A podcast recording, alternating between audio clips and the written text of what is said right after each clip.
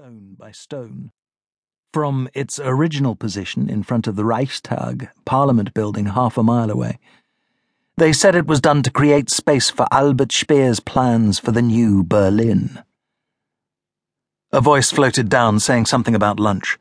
He looked at his watch. It was 12:45. They were due at the ambassador's residence in a neighboring suburb at 1 p.m.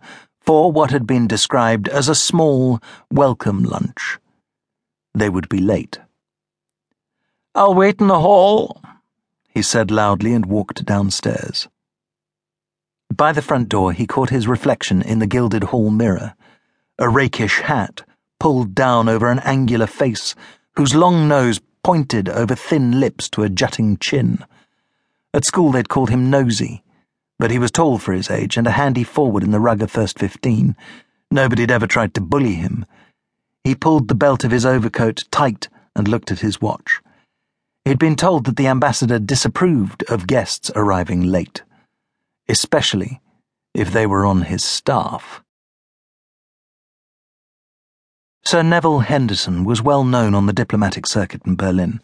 He was always elegantly dressed in the old fashioned style of an Edwardian gentleman wingtip collar, dark tie, waistcoat, and watch chain.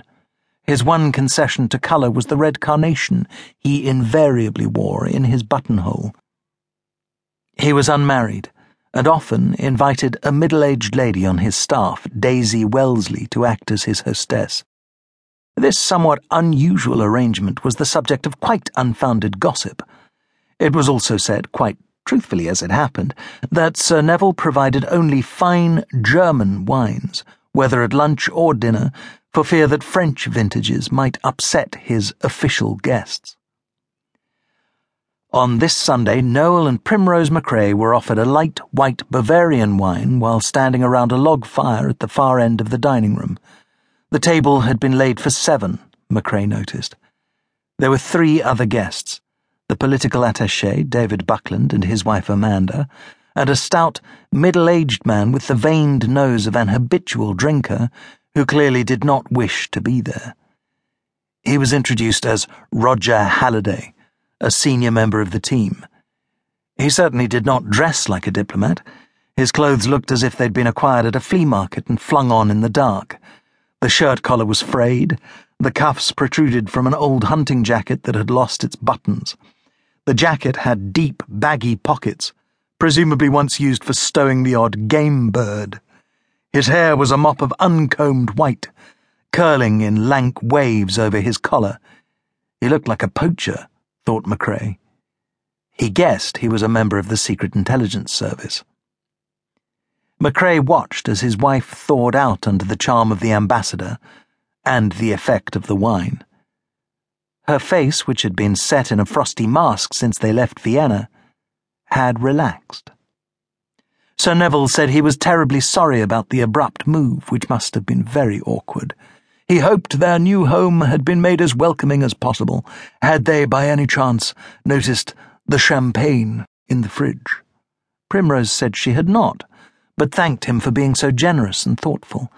Yes, she said, the move had been a bit of a struggle. They'd not really had time to say goodbye properly to their friends.